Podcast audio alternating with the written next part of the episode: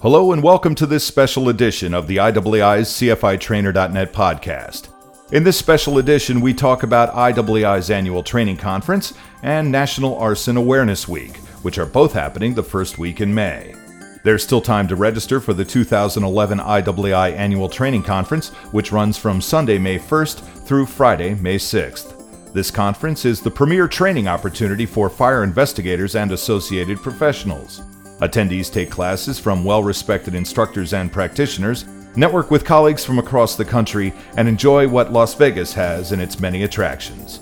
Online registration is simple and quick. A link to online registration is provided on this podcast page. Please note that Thursday, April 28th, is the last day to take advantage of the IAAI special conference rate at the host hotel, the Flamingo, Las Vegas. Host hotel information as well as conference general information is available on IAAIATC.com.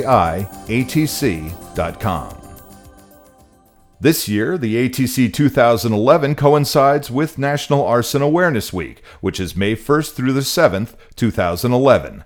National Arson Awareness Week is a project of the United States Fire Administration in cooperation with strategic partners, including the IAAI, ATF, USA On Watch, the National Association of State Fire Marshals, the National Volunteer Fire Council, and the ICAC.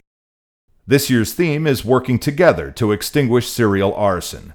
Serial and spree arson incidents are more common than we may realize, and some have become quite well known including John Orr in California, Paul Keller in Seattle, and even David Berkowitz, the son of Sam Killer, who started his crime career as a serial arsonist. Oftentimes, a serial or spree arsonist only comes to light after one of his or her fires turns tragic. We have seen how serial and spree arsonists can terrorize a community, cause significant property damage, and take lives. Using the team concept to quickly identify serial and spree arson incidents has proven to be an effective way to address the problem. Because these linked incidents can be many in number and difficult to investigate, tracking and capturing the serial or spree arsonist can demand significant manpower and budget commitments.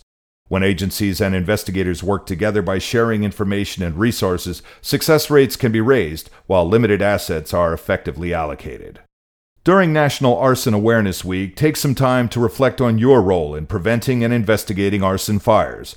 On this podcast page, a letter from David Nichols, president of the IAAI, provides more information about serial and spree arsons, as well as self assessment questions you can ask to determine whether you might improve your department's arson investigation efforts.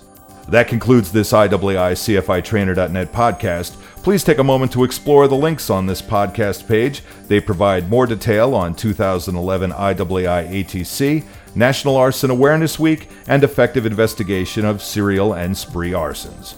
We'll see you again next month.